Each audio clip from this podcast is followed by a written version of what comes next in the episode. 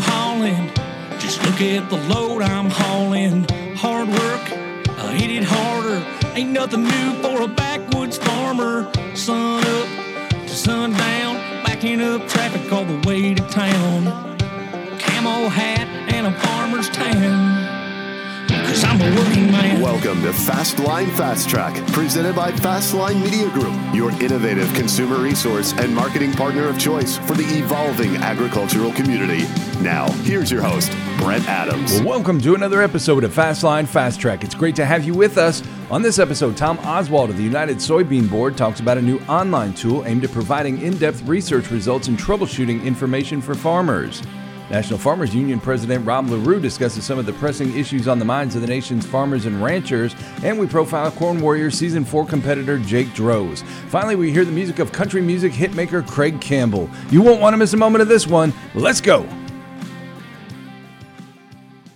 Well, first up this week on the program, I want to welcome back Cleghorn, Iowa farmer Tom Oswald, who is a director and the Supply Chain Action Team chairman for the United Soybean Board, which is the checkoff program for the soybean industry. And Tom, welcome into Fastline Fast Track. Well, thank you very much. Thanks for having me back. So, one of the important jobs of the checkoff program is the funding of research programs that return data that helps farmers do their jobs better. And the United Soybean Board recently announced the redesigned Soybean Research and Information Network website, soybeanresearchinfo.com. And that's a joint effort between the United Soybean Board and the North Central Soybean Research Program, intended to give farmers a virtual resource to help them produce soybeans more efficiently. So, when did the work begin on this redesigned website? Well, really, it was kind of an evolution of work. Uh, the NCSRP, North Central Soybean Research Program, recognized a number of years ago that you know there's a lot of research out there that farmers have paid for over the years, and how do we collect, you know, uh, catalog that? How do we keep track of it? And so that was kind of the roots of this thing. Quite frankly, I don't remember exactly how many years ago that started, but I know there was one key researcher kind of took it on in his own personal effort, keeping track of some of these projects, and then as it became clear that that was a, a good effort and needed to continue, it got it evolved to this soybean research information network. I think one of the one things the, the key word in there being network and collaboration. If you think about it, you know, for your listeners who may not be uh, farmers who pay the soybean checkoff, the soybean checkoff is a deduction from the soybean check, one half of one percent of the value. So if you had a thousand dollar check, you would have one half of one percent. Of that one half of one percent, it is shared equally between the state where those soybeans were grown, or, or so, you know, the, the soybean grown, and then one half goes to the national check off the USB. But within that, so you have funding that happens in the state, you have funding that happens at the USB level that comes from the soybean. Then you have the collaborative efforts such as the North Central Soybean Research Program that is runs from Pennsylvania over to Kansas up to North Dakota around Michigan. And so you have these regional efforts that may have individual state components contributing to that or the national contributing to that. Um, oftentimes in assistance, you know, in, in handling some of the, the intricacies, but in general, that is a separate thing. We end up with these multitude of organizations funding research projects looking for leverage to do that. You know, you don't know is is the best uh, research on a certain disease. You know, in Ohio, North Dakota, Kansas. There are you know other research organizations like that around the country. I think we're up to four now regionals. Key point being, they all do investments in production research and how do you keep track of that information? How do you manage that information such that when someone's got a question, you can get value out of that investment? It's very similar to the business you do with, say, farm equipment. You know, so there's 10,000 pieces of equipment for sale, but if no one knows what's out there, what's the relative value? So this whole mindset resulted now in a very intuitive product the website, the Soybean Research Information Network website, um, that just can take you anywhere. I, I can get lost for a half an hour in here, even if I'm not looking for a specific issue. When you have a specific issue, it really can help you take it right down to a usable level of information. So it's just really cool and, and it's easy to get enthused about having seen this evolution. So, off the top of your head, what types of information will farmers find on the website? Oh, okay. So, like right now, I've got the page up. You've got agronomic, soybean disease, soybean pest, resources, aquaculture. But what's really neat, there's a lot of tools. The front page is very intuitive. So let's say, and you go, I got this bug, I don't know what it is. You can click on pests. Then it takes you to a list of pests, a lot of photograph, a lot of really good usable content. Because let's face it, a lot of us are out there going, something's not right. I don't like what I see. You can take what you see and deploy it to the website, and, and it just really works well. You know, it, it's very intuitive. I like that. For example, because we've been dry, you know, spider mites are the conversation in the na- neighborhood. So if you're interested in spider mites, you can find a whole lot of content, say, on spider mites. Maybe a, uh, an issue you have is a soybean disease uh, that's fairly obscure. Click on diseases, agronomics, fertility, you name it. But it's all rooted in this research work that has gone back in, in many years.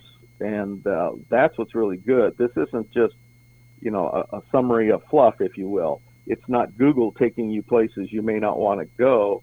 This is soybean investment research being enabled by a collaboration, and that's what's neat. That's leverage, and that's what we're trying to do with the checkoff. So, once farmers find information on a certain subject on the site, if they've got additional questions or need to go deeper, does USB or any of the qualified state soybean boards provide any kind of agronomist support or experts that they can lead farmers to who might be able to help answer some of those questions? Although I can't say there's specific individuals on staff, it's not like, you know, we have a staff agronomist necessarily. You may have something of that depending on the different states.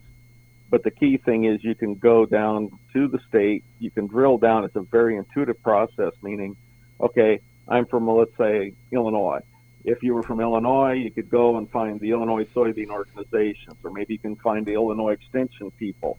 Maybe you say, you know what, this is a unique problem. Well, for example, gall midge, which is happening in four states. You know, maybe it's a unique problem that my best contact source may instead instead of being an Iowan, may be a Nebraskan.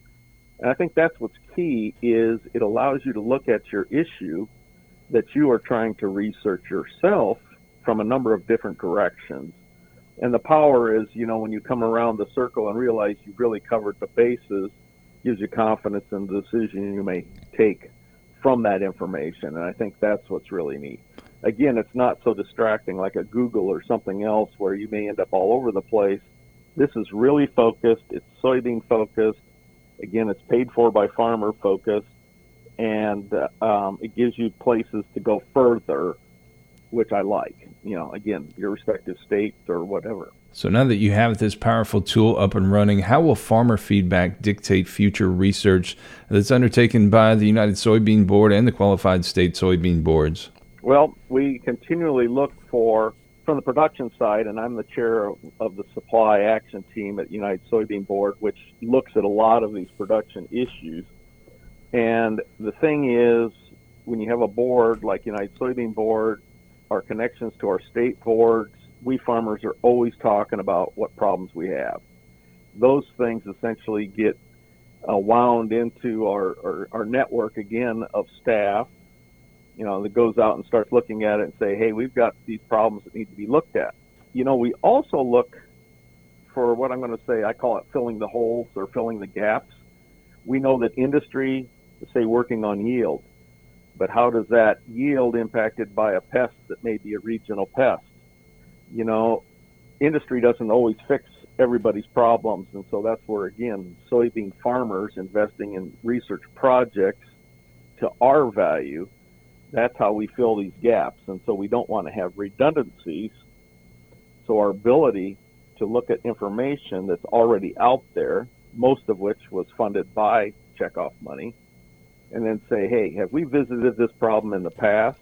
Do we need to update that that information? You know, again, we're trying to reduce those redundancies, which helps gives us that resiliency and efficiency for the future. So again, because of the network, that's where the power is, and that's why you find the word network in Soybean Research Information Network.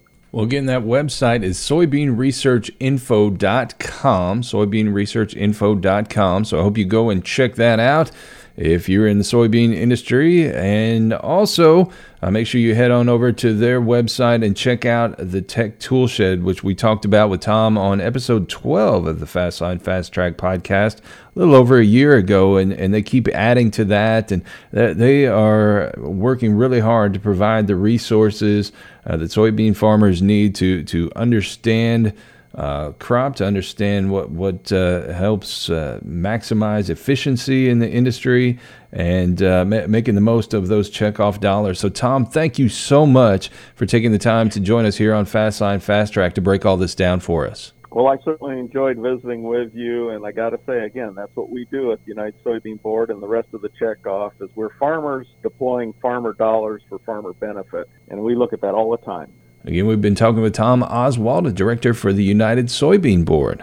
Well, next up on the program this week, we had the chance to sit down and talk with Rob Larew, the president of the National Farmers Union, to discuss some of the topics that are on the minds of farmers, ranchers, and others in the agriculture industry. Rob, welcome into Fastline Fast Track. Thank you. Good to be here. Well, these are certainly uncertain times to say the least in our world, but nonetheless, they're busy times in agriculture, and there are many, many forces at play here as the nation's farmers and ranchers compete on an increasingly competitive global playing field. Your job is to be out there every day advocating for the folks who make agriculture work. Before we dive into some of the specific topics, tell us a bit about what that mission looks like. Yeah, well, for National Farmers Union, not unlike other organizations, our mission is really focused on uh, farm families as well as the communities in which they live, right? So, uh, predominantly these rural communities. And in situations like this, it's not only being focused on ag markets and making sure that folks are receiving a fair, uh, fair price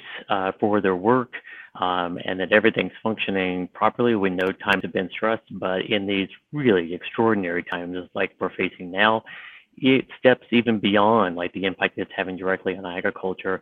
And it's also rural health and all these other issues that uh, rural communities are facing on a daily basis. But uh, most affect or most of that impact, as we know, is especially hard on farm families. Well, one of those key issues the National Farmers Union has focused on recently is that of innovation in agriculture. And that's why last week you submitted comments with recommended improvements to the USDA's agricultural innovation agenda so it better reflects the needs of the agriculture community. Uh, one of those key points is climate change, which has been and will continue to be a major challenge to farmers and ranchers. Yeah, well, income for farmers has been in the decline and, and really stressful over the last several years, right? And that's just, uh, uh, because of trade agreements, because of uh, market disruptions in other ways. Obviously, right now it's because of pandemic, uh, but we also know that uh, on the for the long-term horizon, uh, the big challenge that's out there is climate, uh, and that's because we are going to see longer droughts, you know, more cases of really heavy rain. Um, and uh, pest invasions. Um, and so we need innovation to really be focused on uh, ways that farmers can adapt. Farmers on their own are incredibly adaptable um, and really can try to figure out what situation works best for them. Uh, but when you have a global situation like the long-term implications of climate change, uh, we have to be focused on ways that we can be helping, uh, that USDA can be helping, farmers uh, and ranchers uh, best address those challenges as we look forward. So you're also pushing for transparency, you know, guarding against politicizing and manipulating key research, and that includes making sure that the results of publicly funded research remain public and that funding sources for private research are fully disclosed. It, it's critical for farmers, right? Um, there is no doubt that we get a lot of really useful, good uh, research coming out of uh, companies, you know, uh, multinational corporations who have the money and the resources uh, to put into research on whether it's new seed varieties, new traits uh, that might help address challenges. Anytime it's proprietary, there's always that question about what else is out there. And so we have to combine that effort on the kind of private company side with a very public and transparent uh, USDA uh, research so that farmers know that they're getting the best information and the best solutions out there, and then they can make the better choices. Well, we see more of these partnerships, and the government sells them as a uh, a way to keep taxpayer costs down, and also bring in resources that the government just doesn't have at its disposal. And I know we had some uh, audio a couple weeks ago of U.S. Ag Secretary Sonny Perdue talking about how high he was on a lot of these partnerships, and a lot of them are coming from uh, companies uh, within Silicon Valley and other places that bring uh, a big tech. And a lot of those companies have a lot to gain. But the one thing that you guys are really fighting for is a seat for independent farmers and, and, and small farmers uh, to have a seat at the table and a hand in this innovation. Yeah, as we look at um, uh, innovation as well, farmers today know what um, uh, that a lot of their data and information is of huge value uh, to these companies.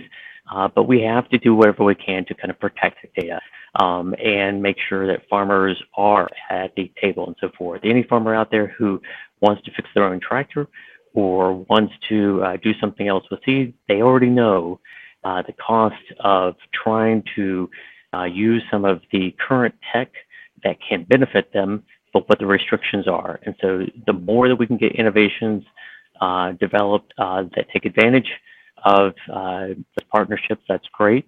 Uh, but farmers have to be at the table. Well, another segment of agriculture that you and many others have been paying close attention to lately is the beef industry, which has endured market disruptions and volatility over the past few months. And even prior to that, producers questioned what they believed to be low live cattle prices in comparison to box beef prices when the big meat processors were making large profits. You know, again, we, we are really glad that USDA is finally focused on this um, is critically important. It's a shame that it took independent ranchers out there screaming and yelling about what they have seen as potential price manipulation and price fixing uh, in these markets because markets were moving in the opposite direction of where they should be. Um, and we know that consumers are paying the price for that. Um, and uh, ranchers are paying the price for that. And the packers in the middle are making profit. So um, uh, we're glad that USDA is focused on it. Uh, we're certainly going to hold them uh, to account uh, to keep focused on this. Um, they certainly haven't exonerated uh, the meat packers, and Farmers Union is also engaged in the courts to continue to make this, you know, because ranchers know that these markets aren't um, transparent, they're not functioning properly, um, and quite frankly, we need more competition in that space. Well, I, I, think a lot of people looked at that announcement uh, and said, okay, well, it's nice that they're acknowledging the fact they're doing something about it or looking at doing something about it, but what really is being done about it? Do you guys have any specifics in terms of uh, different steps that uh, that you would like to see happen to make it a more fair and equitable process for everybody around? Yeah, well, first of all, we need to put more teeth into the law that's actually there, uh, the Packers and Stockyards Act. Um, uh, there is very little price transparency there in the first place. Um, USDA uh, needs to be asking Congress for, for more authority to be able to step into those markets. Now, the report signaled that they are going to begin to have that dialogue, and there should be dialogue. Uh, but we need to see more leadership in actually pushing uh, for those changes. We're going to be doing it, right, on behalf of ranchers out there. Uh, but uh, we really need USDA to step up and do more in that space. Uh, but it's beyond that, too. It's a couple of other things. It's also making sure that, uh, to that question of competition, uh, that we have real enforcement on antitrust. When you have four packers controlling over 85% of the beef market, very similar trends in um, in pork and even higher concentration in other sectors, um, we know what happens uh, in those kinds of economics. You get higher prices, you know, less obviously competition, um, and less innovation. Um, and those things combined uh, really are at the disadvantage of consumers and uh, obviously to farmers and ranchers. So we need more uh, enforcement on antitrust. We need more teeth in the Packers and Stockyards Act. Uh, we're still a couple years out potentially from another farm bill, uh, but I'd say we can't really wait uh, to get that teeth in there. You know, in some respects, we know, uh, and we also recognize that it's crazy that for a single um, farmer to show that he's been harmed um, uh, in this industry, he has to be through this law. He has to show that the entire industry has been um, uh, that that uh, has been harmed, and that's a burden that no individual farmer out there can ever reach that threshold. So uh, the standards are crazy. Uh, they're antiquated, and uh, so we need to bring new teeth uh, into that, as well as bring more enforcement on the antitrust side. that's not just in agriculture, quite frankly. We know that we're seeing this also in tech and a lot of other things that impacts all of our lives. Well, to kind of dovetail with that, uh, we can't get out of here without talking about the effects of COVID 19, something else on everybody else's mind, and the uh, impact they've had on the uh, the agriculture industry and on food prices. You know, you guys put out a report here last week or so that said uh, in the past 12 months, food prices at the grocery store have increased by a little over five and a half percent, which is the largest annual increase in nearly a decade. And then when you look at those numbers a little closer, it's a little more severe for certain things, such as beef, which is up uh, 25% year over year. And then herein lies the rub. Uh, farmers look at those numbers and say, whoa, wait a minute here. You know, we're not seeing that trickling down to us. What's happening here? And then we're seeing on average prices that farmers are receiving are about 4.8% uh, lower than last year, and livestock prices down 17% year over year. And in fact, I, I, know I have seen another statistic thrown out there that says farmers receive uh, roughly eight cents of every dollar spent on food at home or away from home. And, uh, you know, part of that disparity over the past three or four months comes from the disruptions in the supply chain. Uh, and then there's other more inexplicable factors there. Yeah, well, that's very true. And and first of all, going back on this trend, I mean, the share of the food dollar that the farmer receives uh, across the board for all the uh, food products out there has been decreasing over the number of years. Um, that's on top of the fact that farmers uh, are also seeing all of their input costs and so forth go up. Uh, so those margins just start, you know, continue to disappear. Uh, and that's a trend that is not sustainable and you know that farm families can't stay in business that way uh, that's no secret uh, but then you lay on top of that uh, in this pandemic um, you know the impact that we saw with things that were really outside of everybody's control uh, with the kind of supply chain disruptions when everybody stopped going to restaurants and suddenly shifted to cooking and eating at home and so grocery stores were just inundated and you know that we also had this phenomena in that situation where you had um, the supply chains backing up. Um, you had the institutions like schools, uh, restaurants, and so forth uh, not buying anything.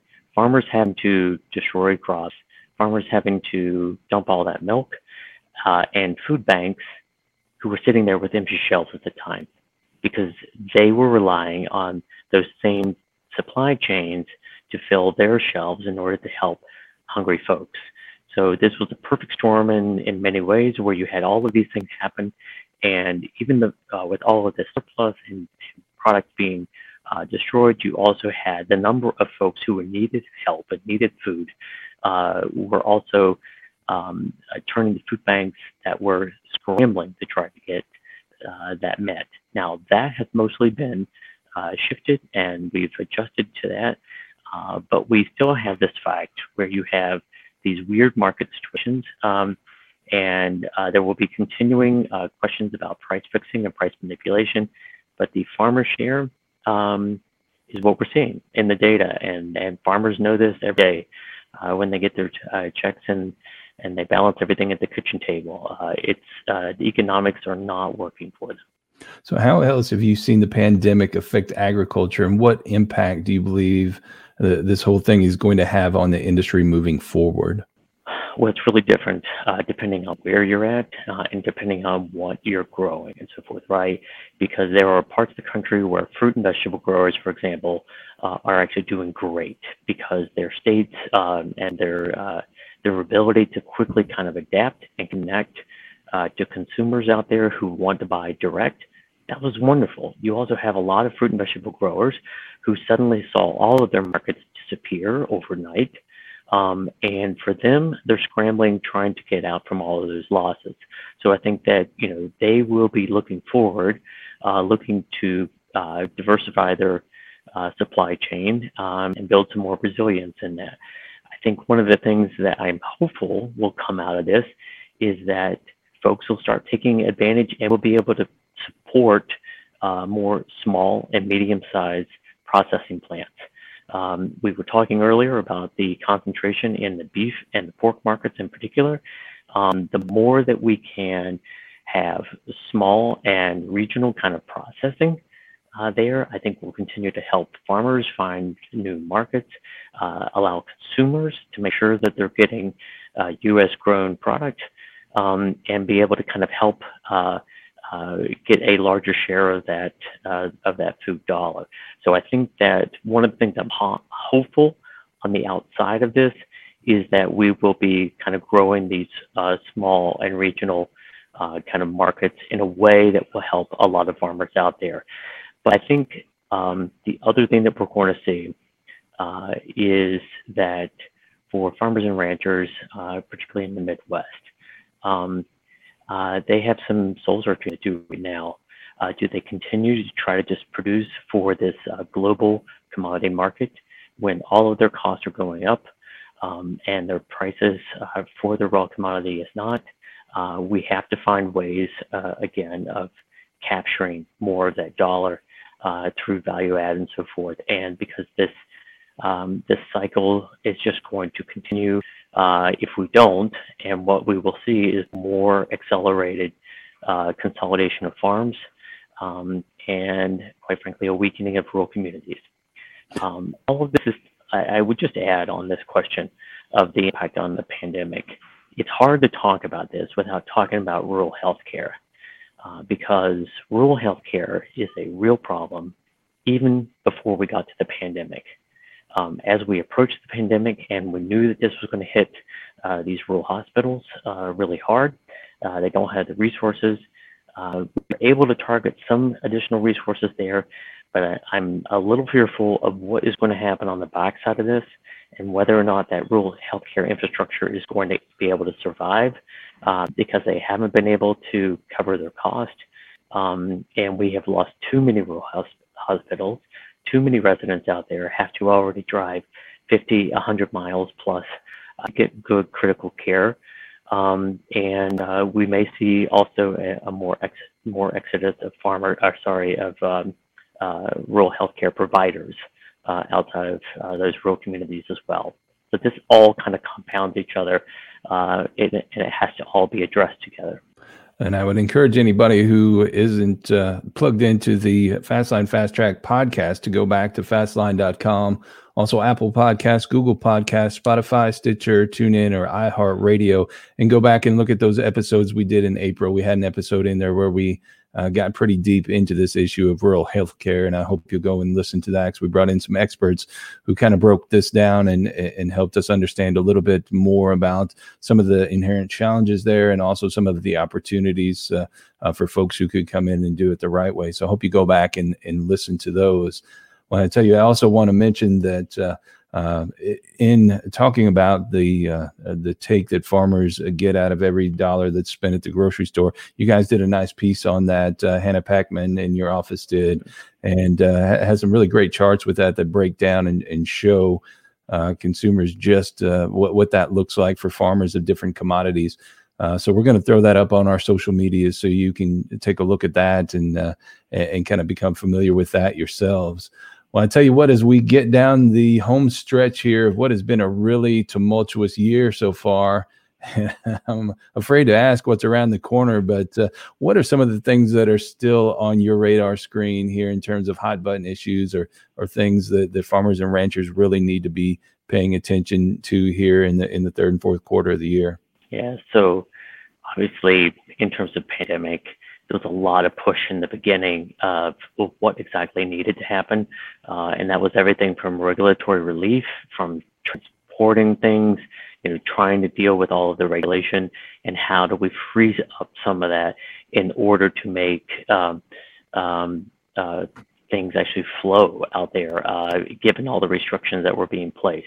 Uh, what needed to be lifted uh, uh, in order to make some things uh, uh, in this food chain actually function well. Um, then there was the uh, focus on what is that financial relief that the U.S. government could provide. Um, and we had that first, you know, couple tranches there, and that's what we're dealing with right now through USDA. So as Congress is looking at what do they do next, I think for us uh, and for our uh, farmers and ranchers across the country, it's about you know talking about things that you know what's working in this package, what did they miss in this package. We know that there are certain commodities that just didn't get uh, included uh, for whatever reason. Uh, we know that certain folks who grow and actually process some of their uh, product uh, weren't uh, adequately captured. So I think this next round, which we're hoping um, Congress will sort through in the next few weeks, will really be trying to fill in the gaps, if you will. We know that USDA has been mo- moving through some of the uh, the cash that was available uh, to give out to farmers. Farmers are signing up for that. Uh, but we also know that you know a lot of folks uh, they're not spending nearly as much money as they anticipated. So I think it'll give us a chance to kind of figure out who is not getting the help, why, and can we fill those gaps. But longer term, um, I think as we look ahead, it's hard to talk about markets and it's hard to talk about the pandemic. We talked a little bit about climate change. Um, trade. Um, you know, we're certainly uh, not opposed to trade. We need those markets. We need to be able to move those.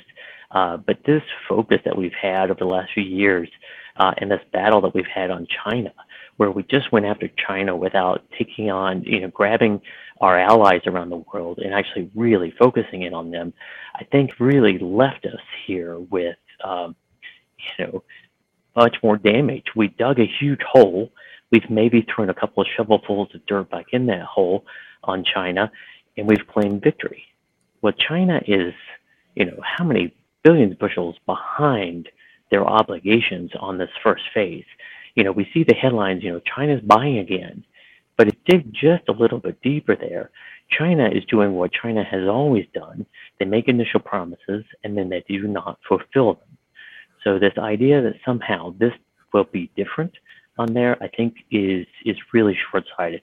We need a different approach uh, on trade. We need to really be focused on uh, getting real results in China. We need to work with our partners and allies around the world. We need to build better trade agreements. Um, we're obviously talking to the United Kingdom right now. Um, we have the EU right now. Those folks are all looking at what we've done with China and reaping the benefits of it. Uh, we see what uh, what Brazil and South America is doing. Uh, we need a different approach there. It's not working for us, and then just going back uh, to um, finding ways uh, to get supply and demand under control. While we look to trade for additional markets, we can't rely on them to be our only survival because we know that that results in very, very low margins and ultimately, for most family farmers, that means losses that they have to try to carry from year to year. Well, I'll tell you what, Rob, if folks want to know more about the work being done by the National Farmers Union, where can they go to learn more? Well, certainly, uh, first check out our website, which is www.nfu.org, or we are also found on uh, Twitter, Instagram, and most of the uh, social medias, uh, uh, Facebook. So happy, all of our contact information is there. Um, we are really proud of being a grassroots organization. Everything that we push for, everything that we fight for, comes directly from uh, the farm up. It is not driven out of DC or some national office. It's driven from the grassroots level uh, all the way up. Well, Rob, thank you so much for taking the time to join us here on Fastline Fast Track, and I hope you'll come back to join us again in the future to keep this dialogue going. Well, once again, I'll put in a plug for broadband. Sorry for the technical challenges, and give thanks to my local county library here for allowing me to use their services today. So, again, that was Rob Larew, president of the National Farmers Union. Well, next up on the show, we continue our profile of Corn Warriors Season 4 competitors with another guy who's a rookie on the show, but no novice to farming. Jake Droz is a second generation farmer from Allegan, Michigan, who farms with his dad, John, and his brother, Ryan. They farm about 7,000 acres of corn, soybeans, and milo, and his record corn yield is 339 bushels per acre irrigated. Jake, welcome into Fastline Fast Track. Thanks a bunch. Man, How's it going? Oh, it's going great. I tell you what, I, I, know you guys are in the thick of growing season here, and you've been out uh, uh, checking out these fields. What are they looking like this year for you? Uh, the corn's all right. Just got done pollinating, so we're still waiting to see how the tips fill out. But I'd say the irrigated corn will be decent. The non-irrigated corn around here, and it looks good. But now we've been walking some, it probably looks better from the road than it actually is out there. So if I was going to recommend anything, I'd say go walk your fields. Uh, and that's one thing that I know, uh, kind of uh, learning a little bit about you, is that the area of Southwest Michigan uh, that you farm is not an easy spot to farm with a lot of moisture and and uh, sandy soil and so forth. And uh, so, so you do a lot of legwork and and get really up close and personal to kind of figure out what you got there. Yep, it yeah, we do a lot of scouting. We get a lot of disease here. What screws us up is that Lake Michigan uh, gives us a haze come well, like now August in the morning, so it's wet every morning.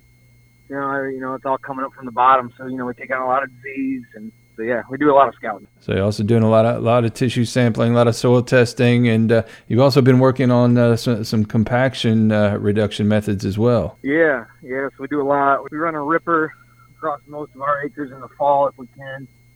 Um, we have to we have to, I guess you call it mulch tilling is what it actually is called. I mean, if we don't, no till, we probably do, uh, I'd say 50 acres out of 7,000. So we don't do a lot of no tilling here. So one of the big developments uh, for you guys for the 2020 growing season on your farm is the implementation of a Y drop for the first time. What have you learned from that so far? Yeah, so the Y drops they work pretty good, dropping uh, dropping whatever it is you want to apply right next to the stalk on both sides. It works pretty darn good. Uh, we've seen a bigger root mass the uptake is quite a bit faster.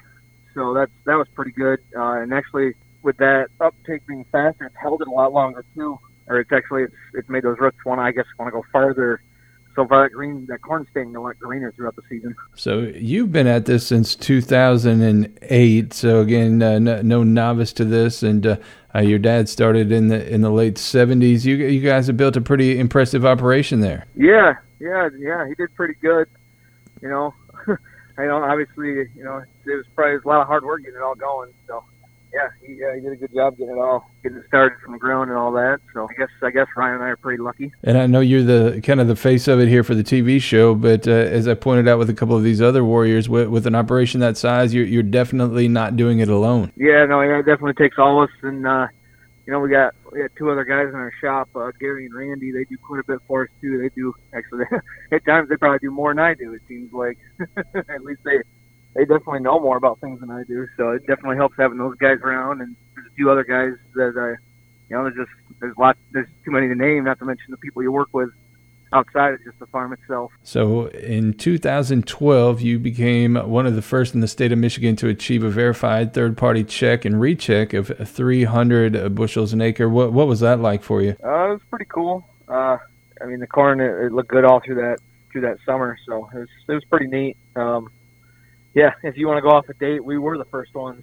we just were second that year, but we harvested it for the guy, the other guy. So that, that was cool too. I know it's exciting to, to continue to boost those yields and be competitive like that. I'm sure it's a, a, big driver to the show, but at the end of the day, it's about making money too, huh? Yeah, yeah. You know, that's the one thing you take with the contest is a uh, good friend out east of mine. He's always said, you know, you can't afford to lose a little money on 10 to 15 acres. You probably shouldn't be farming it. You know, yeah. couldn't agree more.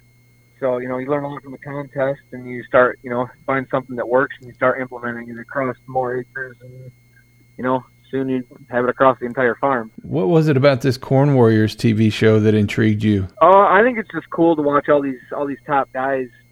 You know, not so much duel it out with each other, but just to just to watch everyone's practices. That you know, it, you know, if it were up, if it were up to me, you know, you'd have fifty or sixty different operations on it. But you know, that's that's that's probably not possible. Obviously, you know, it's it's cool to just see how different people do different things on their operation for their needs. Well, if anybody could uh, cover 50 or 60, it'd be Seth. I know that guy uh, works his tail off, he and Jared, oh, to, to catch all that. What has that experience been like uh, filming with those guys? Yeah, so the, yeah, so the first time they came, they they brought a few people.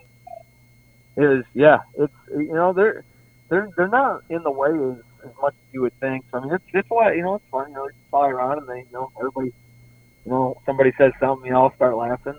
You know, they're there while you're working so it's it's cool. You know, him and Jared they do a really good job when they've been coming out here the last couple of times. So yeah, it's been it's been fun. Have you ha- had a chance to uh, touch base with any of the other competitors there? Get to know any of them at all? I I not as much as I'd like. I've I've I've gotten to know Kevin Cobb uh, and his wife just a little. Like I I met him a couple years ago, so I've gotten to know him just a little bit, and so um, Eric, I've talked to Eric a couple of times online, just a little bit, and same with Brooks. I mean, everybody sounds like they're you know really cool people. Dan, I have talked to Dan quite a bit. Dan's Dan's a cool dude. So. Uh. You know, every, everybody's everybody seems to be pretty nice, and you know, obviously they do a good job. So, uh, yeah, it's it's pretty fun. So, what are some of your goals for, for the farm? Not not just for the show, but uh, for, for the future of, of, your family farm. Uh, I'd say obviously, obviously the one, the, probably the one goal everybody has is uh, turn a profit every year. Mm-hmm. But you know, with with the way that everything is over the past few years, that's kind of hard. You're just you're you're hoping to be. It's it sounds bad saying this, but you're hoping to be the best of the worst. Mm-hmm. Yeah. because you know I you know I, I don't know a lot of people out there who are making them. If you are, I mean, hey, that's hats off to you. I mean, we're we're you know we're we're watching budget lines just like everybody else. I mean, it's tough.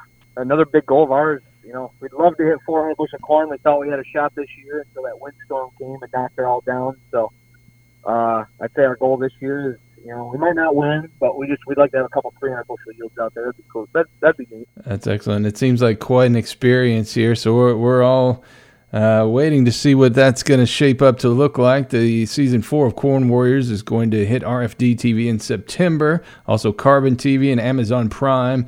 And if you're a Yellow Gold member, you can get early release content. A lot of that's out there now as well. And you can uh, get that via subscription on the website. And that website, cornwarriorstv.com. Again, cornwarriorstv.com. Hope everybody will go and check that out. And Jake, we wish you the best of luck on it, man, and uh, I can't wait to uh, see how things play out here. Yeah, yeah, you know, like I said, it, uh, you definitely can't. You know, I don't care if you're 200 acres or 7,000 acres or 20,000. It doesn't really matter. You can't do it alone. it's it's tough out there. Well, and that's uh, that's definitely a fair point. And uh, the the one thing that we, we've highlighted along the way with this series is that you guys are, are bringing education to the industry as well. So the, the things that you're doing here and sharing on the show are, are uh, things that other folks can take out into the field and and try and hopefully increase their yield as well. Yeah, if I could encourage one thing for some for any any farmer or anybody in the ag, you know, there's a lot of programs out there, whether it's Corn Warriors or you know, there's a, there's a lot of other programs out there. You know, there's a lot of stuff to learn. You know, one big thing is you know if we ever get farm shows back, I couldn't rec- recommend. Just go to farm shows, ask questions. You know, that's that's if there's one takeaway from me that's helped us build yields over the past 12, 20 years, whatever you want to call it, it's been going to farm shows and just learning from other farmers, networking. It's yeah, it's it's a lot of fun. Yeah, and here's hoping we get those back soon because everybody wants to get out and and uh, get get face to face again and, and do that learning. So Again, go check out Corn Warriors Season 4. And Jake, thank you so much for taking the time to join us here on Fastline Fast Track. Yeah, yeah, I guess uh, everybody who's listening, you know, good luck out there. You know, it should be an interesting fall. yeah, interesting to say the least. And we will keep you all posted on everything going on with Corn Warriors and the fall harvest right here on Fastline Fast Track. Well, next up on Fast Line Fast Track, we have a special treat for you this week. Singer songwriter Craig Campbell joins us to talk about his career and about some great new music. Craig, welcome into Fast Line Fast Track. What's happening, my man? Excited to have you on the show to talk about what's been a big couple weeks for you here with the new single "Fly My Country Flag," which hit CMT a couple weeks ago, and you've been out on the road, uh, getting to do something that a lot of other folks in the industry aren't getting to do right now. Yeah, man, we've been looking forward to this. Uh, uh, flying my country flag, we released uh, right before uh, the Fourth of July that weekend, and, and then we we had the video teed up, ready to go. So we, we released it this past week. CMT did the world premiere uh, on Monday, and uh, it was a lot of fun to make that video. But yeah, this song is just we I love it. I've I've always loved it ever since I wrote it. I wrote it with some buddies of mine back in 2014, and and it just it took a while, but we finally found the perfect time to put it out, and uh, it's it's one of my favorites I've ever been a part of. Well, I might be a little bit biased, but I feel like it's the song country music needs right now. So I was super excited when I heard that song and and saw some of the imagery that went with it because it, it, it, dovetails exactly uh, with our audience. Yeah, no, it's uh, and honestly, I didn't I, when we wrote it in 2014, uh, and obviously none of this was was going on back then, but um, uh, you know, and I don't want to say that that has anything to do with why we wanted to put it out because it doesn't. uh, the, the reason I wanted to put this song out is because I loved it. And uh, when I when I do release music, I have one thing in mind is I want people to know a little bit more about me with each song that I put out. You know, I'm very proud to be a country boy, and I'm very proud to be uh, to be able to sing country music for a living. And then I'm also I'm proud to be from from this country right here. So uh, that's what that song's all about. When I tell you what, uh, you, you tee that up perfectly. So uh, to take us back to where all this began for you, Lyons, Georgia. Understand you had some ties to agriculture at an early age. Yeah, man. I, I grew up. I grew up in a very rural town, uh, Lyons, Georgia. We share the the county seat. Uh, we, we well, Lyons is the county seat uh, in Toombs County with Vidalia, which uh, if people don't aren't familiar with Vidalia, we we have the Vidalia onions, and uh, so uh, every every year uh, around March, late March, early April, the the entire county and then a couple of counties that surround it. I mean, it stinks bad, boy, because we got all them onions. They flip them over and they're letting them sit on top of the ground for a few days and before they get harvested. Um, and then, um, you know, a lot of tobacco, a lot of corn, a lot of soybeans, um, and and uh, but but for me, uh, my very first job that I ever had, I was 12 years old, and I got hired to work on a tobacco harvester, and uh, I did that every summer for probably five or six years, and and as a 12 year old, you know, I'm getting paid 120, 150 dollars a week cash. Uh, that was a big deal, man. I uh, I remember the first my first four paychecks. I bought four pairs of shoes. but yeah, we uh, I grew up with I grew up with farming all around me. And I tell you what, uh, South Georgia holds a special place in our heart here. The Sunbelt Ag Expo every year down in Moultrie, and unfortunately, we found out last week we lost that one for this year. So uh, punting to 2021, and I, am disappointed. So many great folks down there in South Georgia. We always have yeah, a ball down there. Ag Expo is awesome, dude. I mean, I you people that you know they see tractors running up and down the road. I was like, no. I said until you go to the Ag Expo, uh, you ain't seen a tractor yet. No, they got monster tractors down there. Yeah, and it draws a big crowd from from many states all over the southeast. And uh, yeah. Uh, man, I can't wait to get back down there again next year. So, when did music enter the picture for you? When, what What are your first recollections of music? Not not even just playing it, but uh, but actually hearing it and, and, making it a part of your life.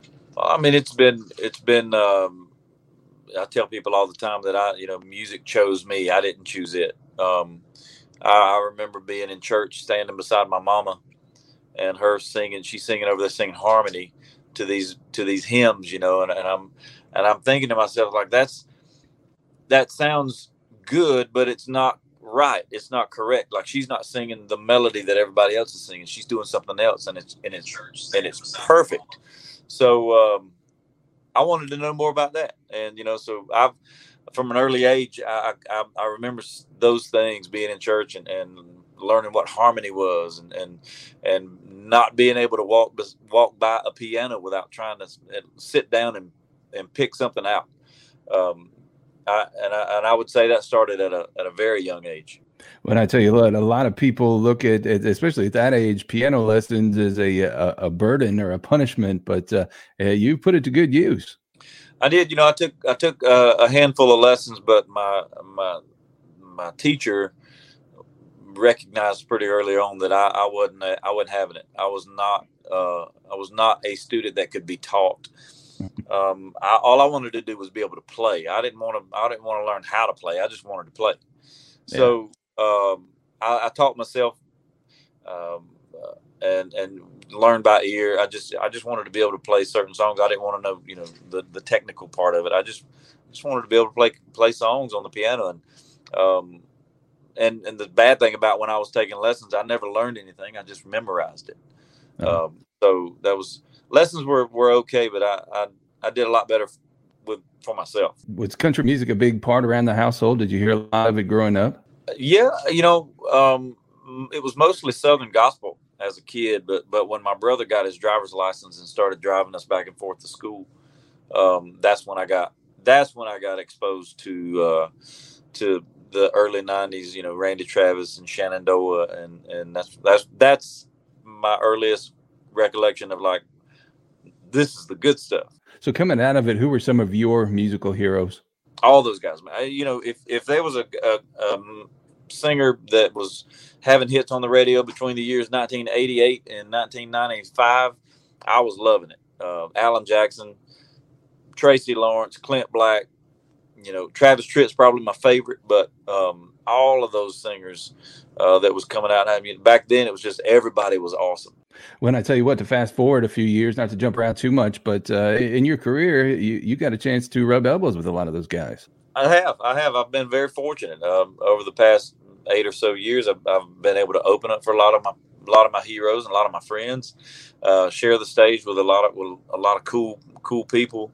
Um, uh, I know I've, I've actually Travis Tritt being my hero. Um, I I always wanted to meet him, but I wanted it to mean something. So a couple of years ago, I was I was fortunate to have him come in and sing on a record with me. Mm-hmm. Um, I've opened for Alan Jackson bunches of times. We we uh, we had some some common threads uh, that we didn't know about. Um, so I've gotten to hang out with him a little bit. Um, you know, and I played piano for Tracy Byrd for a while, and I played piano for Luke Bryan. And so over the past eight or so years, I've been in their bands, and I've also opened up for them. So it's it's a uh, I've had a lot. I've been blessed. It's quite a surreal experience coming from uh, uh, just a small town, isn't it? It is, man. You know, I always wanted to just be able to play music and pay my bills. I mean, that was that was it. I don't care. You know, fast forward to when I got to Nashville. Even then, I just wanted to be able to play music in Nashville and pay my bills with it. Uh, uh, wanting to be on the radio came a little bit later on, but um, I still, I still wake up all the time saying, "Wow, you know, I." before COVID. Um, I get to I get to go play music for a living, and that's just you know I, I remember Alan Jackson. Uh, I, I, I think he's the one that said it, but he's like you know when you figure out a way to make a living doing what you love, you'll never work another day, and that's uh it's just it's pretty awesome. Well, I tell you what, one of the good things that's come out here recently, all my friends drink beer. Set this one up for me. Well, all my friends drink beer was a song I wrote with my buddies, and they just one of one of one of the co-writers he had that title and I was like that's amazing and so then we looked up the title to see if anybody had it had it had ever written that song and crazy enough there was not one title in this whole planet with all my beer so we wrote it and it didn't take us but about a couple of hours and and uh, and I knew right away I was like, man, I'm I'm gonna start playing this one live because I know my my fans are gonna love it. And then um, once again, once I was independent, I, I saw how my fans reacted to it live, and so that's a, that's the, that's all the evidence I need to record that song and put it out. So you were able to pull in Michael Ray, Canaan Smith, Jimmy Allen, Granger Smith, and uh, quite a few more people for that one. Yeah, for the video, they they uh, um, like I said, I've, I've, been fortunate to have to make some really good friends in this business, and so I, I reached out and said, "Hey guys, I'm doing this video uh, I know everybody's kind of social distancing, whatever you want to call it. Uh, we, uh, I want y'all to be in this video, so send me a video of y'all drinking some, beer, some beers. So that's how that came about.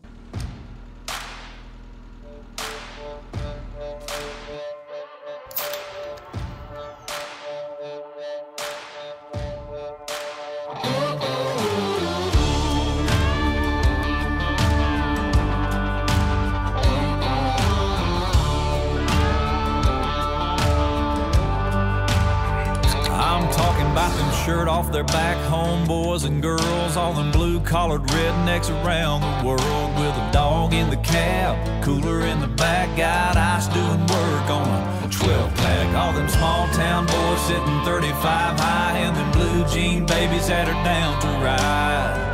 That's the way we were raised up around here. All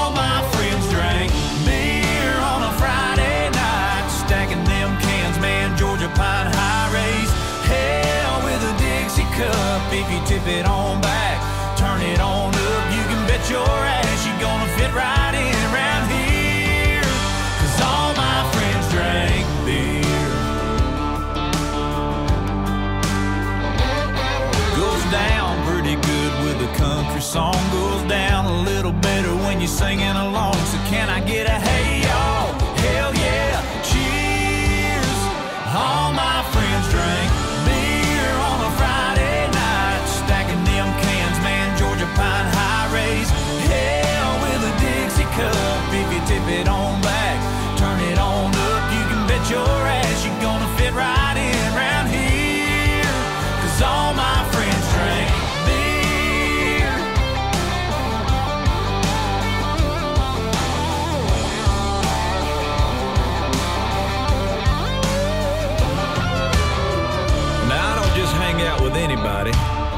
not saying you gotta be somebody.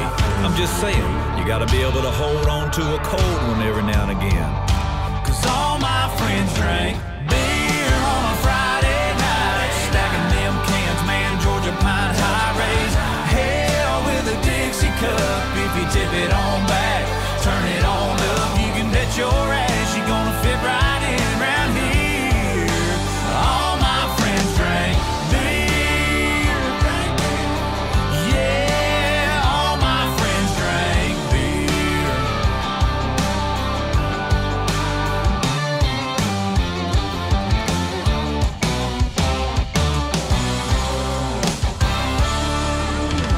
So, unlike a lot of people with musical aspirations, when you got done with high school, you didn't just uh, load everything up and uh, head, head down to Nashville. Uh, you, you took some time at home and uh, took a little bit of different career path. Well, I wished I would have. I wish I'd have. If I'd have known this is this was going to work out, I would have probably. I mean, I'm not saying that you know people should quit school, but uh, I would have dropped out as soon as I turned 16 and moved to Nashville. But um, uh, yeah, I, when I graduated high school, I had a fiance, and and we we you know we thinking about building a house and get do, going out on our own and everything, you know that kind of crazy stuff. Uh, so I was like, how am I how am I going to do this? So I needed a job. I knew I didn't want to go to college, so uh, I went and uh, applied to be a correctional officer and got the gig. So I was uh, I was a correctional officer for about two and a half years right out of high school. What was that experience like? That was okay. You know, people were like, "Oh my gosh, you know, you worked at a prison," and I was like, "Yeah," but I mean, for the most part, those guys they they uh they know their role. They don't want to be in prison and and and make life hard for themselves. So they do what they're told for the most part. It's all about respect. I respect them. They respect me, and it was uh it was a it was a, it was a good job. So, what was the turning point that took you away from that and uh, and led you down the country music path? Well, I had always wanted to just play music, like I said earlier, about just uh, being able to play music for a living. I was like, that's that would be awesome. And then um, I quit uh, the Department of Corrections and was like, uh, I was had become buddies with the, the bar owner in my hometown. I said, "Hey, if I put a band together, will you let me play here?" And, and he's like, "Yeah, come on." And um, so that's how that all came about. And then once that happened, that's uh, I have literally been paying playing music since uh, since that day. And I understand it's about 2002 that, that you went to Nashville. Is that right? Yep, moved to Nashville in 02. Um, took me took me a few years to kind of get my feet, you know, wet as far as like finding out who, meeting people, and and what direction to go and how to get things done and this and that. So um, took about a year, two years to to get all that in place. But it wasn't long after moving to Nashville that I got the Luke Bryan gig. Another South Georgia guy, so you had uh, some, uh, uh, you know, a, a, bond over that, huh? Yeah, uh, I didn't know Luke until I moved here, but we uh, we definitely had a lot of the same friends, and and uh, he grew up on the opposite side of the state, but we hit it off really, really quick, and and and honestly, he he was he helped me out a lot early on, so I I I owe a lot to Luke. So when when you came up to Nashville, I understand uh, you did it on a true shoestring budget, huh? Yeah, I well, my buddy was living in Nashville, and he's like, "Hey, if I get you a job, will you move up here with me?" Because he was getting a divorce and he needed a roommate, and I was like, "Yeah." Um, and um, I came up on a Thursday, had my my interview was on a Friday. She called me that that afternoon and said, "You got the job," and then um, I went back home, loaded all my stuff up my mama gave me uh, two rolls of quarters and a, and a roll of dimes and, and said, "This is all I got, baby." Um, so that was that's how I put gas in the truck, and literally I ran out of gas as I pulled into the apartment complex that I was staying at. So so, uh, but I got I made it. I'm here. Well, you you made the most of that change, didn't you? Yeah, I did. Man, that's awesome. And then you uh, got some gigs on uh, Lower Broadway doing stuff down there and singing demos and man, just grinded it out for a few years. Yeah, like I said, that was just that was that was my goal was just to be able to live in Nashville and play music and uh, keep food on the table. That was it. That's all I wanted to do. Mm-hmm. So you talked about Luke. When did you get hooked up with Tracy Byrd? Oh, it wasn't long after that. I guess uh, my first gig was was uh, March of 2005 was when I got uh, called to do that gig. And uh, what, what what did that whole experience of actually getting out and touring teach you? Oh man, you know, it's just for Luke, it was like learning how to entertain. I mean, he's he's been that guy from day one. He he knows he knows what he what he's doing for sure. And then you know, you just sit back and take notes and say, man, if you want to be able to to work a crowd, just just do what he does. And and with with Tracy, it was just it was one of those like, man, I, I would I would hang around him during his meet and greet. He was just so good to his fans and and um, and he just always put out good music. And he was a great singer live, and that was that was like just you hear people on the radio and you're like they're great singers, but then you hear them live and, and they're not they're not yeah. it's not as polished. But he always sounded just like his records, and I and I thought that was uh that was commendable, you know, to be able to do that. And so I you know I took lots of notes from these guys. And anybody who thinks this thing uh, just happens overnight, you were at it for about seven years before you got your first record deal. Yeah, um, moved here in 02 and, and um, finally finally caught somebody's eye around 2008, um, and then uh, signed signed a deal in 09 and um, put out music in 2010, and rest is history. And I tell you, uh, man, just some great songs when you think about. Uh, uh, uh, Family Man and, and, and Fish and Out of My Head, uh, and the the hits just kept coming. What do you take away from that time? Is uh, just uh, the, your fondest memories of of that period? Oh man, I mean, there's all there's so many to list. I mean, you know, it never gets old to hear your hear your songs on the radio, uh, no matter mm-hmm. if it's the first time you hear it or if you've heard it a thousand times. Um, love, hearing yourself on, on a radio station is pretty cool uh, some of the venues I've gotten to play people I've opened for. I mean, there's I've had a lot of wow moments. Uh, so yeah, there's too just too many to list. Well, I tell you what, uh, one thing that has always stood out to me about you, uh, I'm trying to remember the timing here, May 9th, 2014, uh, the, the, news got out that uh, uh, that your label w- was closing down and, uh, and kind of left you without a home. Four days later, May 13th, 2014, I happened to be in the audience at the Tin Roof in Louisville, Kentucky. And uh, you were you were on stage that night as you were starting to, uh, to, to catch on with another hit here that was climbing up the charts. But, but one of the things that stood out to me, you're four days away from that that news, and man, you you would uh, you had such an upbeat uh, attitude about it and, and, had so much grace and dignity in talking about that. And that left such a huge impression on me. Well, like, look, and, and when the record label closed, I knew I, I had, I had a hit song on the radio and I, I was like, well, we can't, can't just stop doing what we're doing. We still have a hit song and, and radio had invested in me and invested in the music. And so I just, I kept, I kept going. There was no, there was nothing, no reason for me to stop. And, and in particular with radio, uh, you know that that that visit, you know the re- when the record label closed, that meant they didn't pay for nothing anymore. So I actually came out of my pocket to come up to that radio station and visit with them.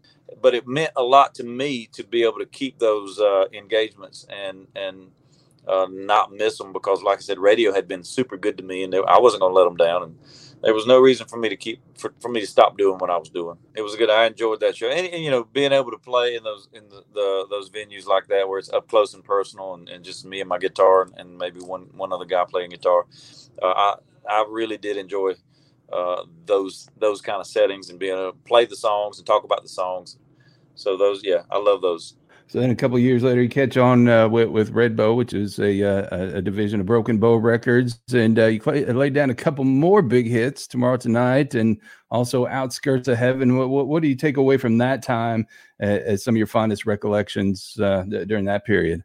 Um, well, I don't have many uh, with with Broken Bow. It wasn't the best experience, but um, you know, Outskirts of Heaven. We'll talk about that I remember play writing that song, and then I remember playing it at some some uh, some radio events with with audiences, and and getting some some reaction out of that song, and and um, I just knew that song was special, and I you know I went back to the record label, and I was like, hey, we gotta we gotta record this and put it on the radio, and and uh, they they believed in me, they believed in that song, and, and that's what we did. So I, I, would say Outskirts is probably my one of my most proud moments as a songwriter, and then also to, to have it on the radio was was was pretty cool too. So, man, listen to that song and uh, and and knowing everything you've gone through on the label end of this, and I know there's a lot that the casual fan probably doesn't understand about it, but but what is it about this business that makes it so tough for some really talented people uh, to to uh, get ahead sometimes? Man, it's all it's politics, man. Politics Mm. is is touches everything, and you know the whole music business. It truly is a business, uh, and if you don't, if you don't, if you're not somebody's guy, like if you're not there, if you don't have a champion uh, up at the very top of the chain, then you you're more than likely not gonna not gonna succeed. Um, if you look at the historical part of, of a record label, there's there's always going to be three or four that are absolutely crushing it, and then there's a whole bunch of just people that that are barely getting by. Um, Yeah. and that's just it's tough. If you're not if you're not one of those people, then it's just it's a it's an uphill battle. Well, I can tell you, if uh, if Craig Campbell's nobody's guy, then I think country music is stupid. But that's just my that's my personal opinion. I'm going to leave it at that. But uh, I tell you what, uh, that, left you as a free agent, and the first thing you did was is get to work on on putting together a really solid team around you uh, of people that uh, that you could use to kind of take this on as an independent. And and it looks like you're having some fun with it. Yeah, I mean, it's finally finally in a position now. I can just make my own decisions and pick the songs and record the songs that I want, and don't have to ask nobody for permission, and don't have to have my dreams crushed by somebody that's writing checks. And uh, it's just uh, it's just a lot a lot better mental space for me, you know, uh, being able to do it the way I want to do it. So What has that afforded you the opportunity to do from a creative standpoint? do what I want. Yeah. you know uh, there's don't have to ask somebody you know hey i love this song can i record it and then them say no you can't uh, especially those people those same people that are that are writing the checks that that ultimately help you with your career have never been to my house they don't know me they don't know my family they don't they don't know my girls they don't they've never been to my shows they don't know what my fans want to hear so for them to sit back behind some some computer screen and dictate what songs and music that I record and also release. It just it don't make any sense. So Yeah. um, I just I'm so glad I don't have to play that game anymore. Where, where are you on a motivation scale these days? It sounds like you're you're pretty motivated to uh, to put out some great stuff. Oh man, every day, and that's that's you know the whole time I was with Broken Bow, we put out we put out one album, one and it was just an EP, a six song EP, and, and I was there for five years. And uh, up until that point, uh, it, had been five years before I put that that product out, and then when I it was two years later before I was able to put something else out, and I was like, guys, this this just ain't the way to do it. So uh, I'm excited to be able to put songs out, put them out, and you know every couple months just keep it going, man. That's just what it's all about. My fans want to hear new music, so I want, I just, and that's what I want to do. I want to give it to them So you consistently still writing? all the time, Mhm. all the time. What's that process look like for you? Well, I got a handful of guys that I write with all the time, and there's, uh, you know, during this whole quarantine stuff, I've, I've been, um I've been writing some songs um, via the Zoom, but I don't like it. I don't like doing that, so and I, so I'm not doing it anymore. Uh, I, I write with people that I want to write with uh, on a, uh, you know, I, I let them know it's like, hey, I'm I'm I'm down to write, but we, uh, I'd prefer to do it face to face, and so that's what we've been doing. Well, before we get out of here this week, we talked earlier about new music you have that's out on CMT. I know it's one that will definitely appeal to our ag crowd and our tractor pulling crowd. Tell me a bit about Flying My Country Flag. Yeah, you know, we talked about it a little bit earlier about uh, just one of the reasons I wanted to do it this way was just those those are some questions that I if anybody ever had to ask about me that that I the song answered them. Uh, and then with the video, I knew I wanted to do something that was super like rural America. Uh, and it just so happened by the, about the time we were shooting this video, uh, where I live here in Middle Tennessee, they were having the, the annual tractor pull, and I was like, there ain't nothing more more America than than a Saturday night drinking cold beer and, and watching tractor tractors and trucks pull these sleds up and down the, the, the track. So uh, we we did a lot of the film there, and then uh, I got my band together. We did some performance stuff, and um, I just thought the way we did it represented the song uh, pretty good. Well, here it is for you now. Craig Campbell with Flying My Country Flag on Fastline Fast Track.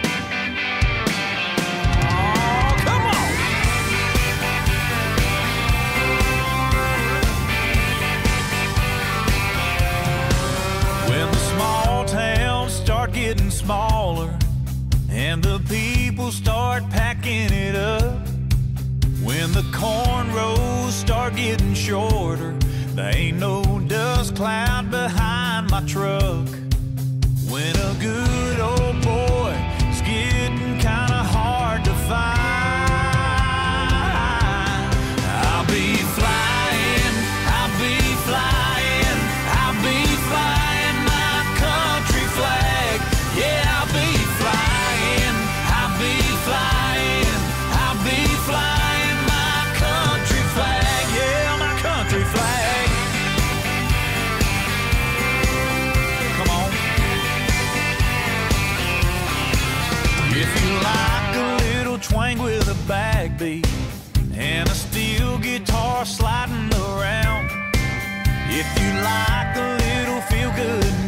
Music that'll make you roll your windows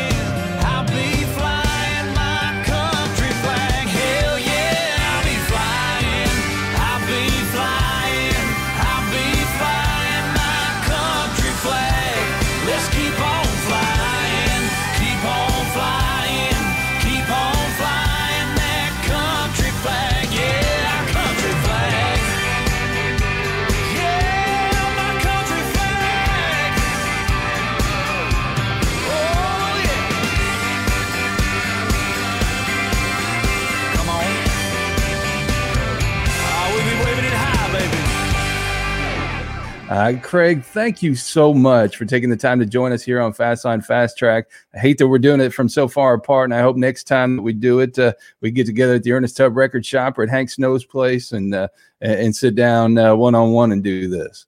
Sounds good to me, man.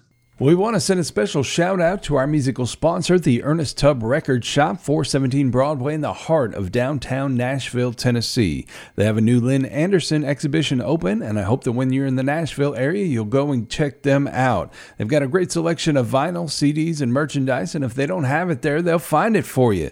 They're open Sunday through Thursday, 10 a.m. to 6 p.m., and Friday and Saturday from 10 to 10. So stop by and say hi, and make sure you tell them that you heard it on Fastline Fast Track. Also, want to say a special shout out to our friends at Farm Life and thank them for their support of Fastline Fast Track. Go over if you haven't already done so and give them a like on Facebook so you can connect with them and with others interested in agriculture. And join me over on their page every Wednesday at 8 p.m. Eastern as I join Brandon Deal to talk about the things that are on the minds of farmers. And speaking of things on the minds of farmers, harvest season is rapidly approaching for many farmers across the country.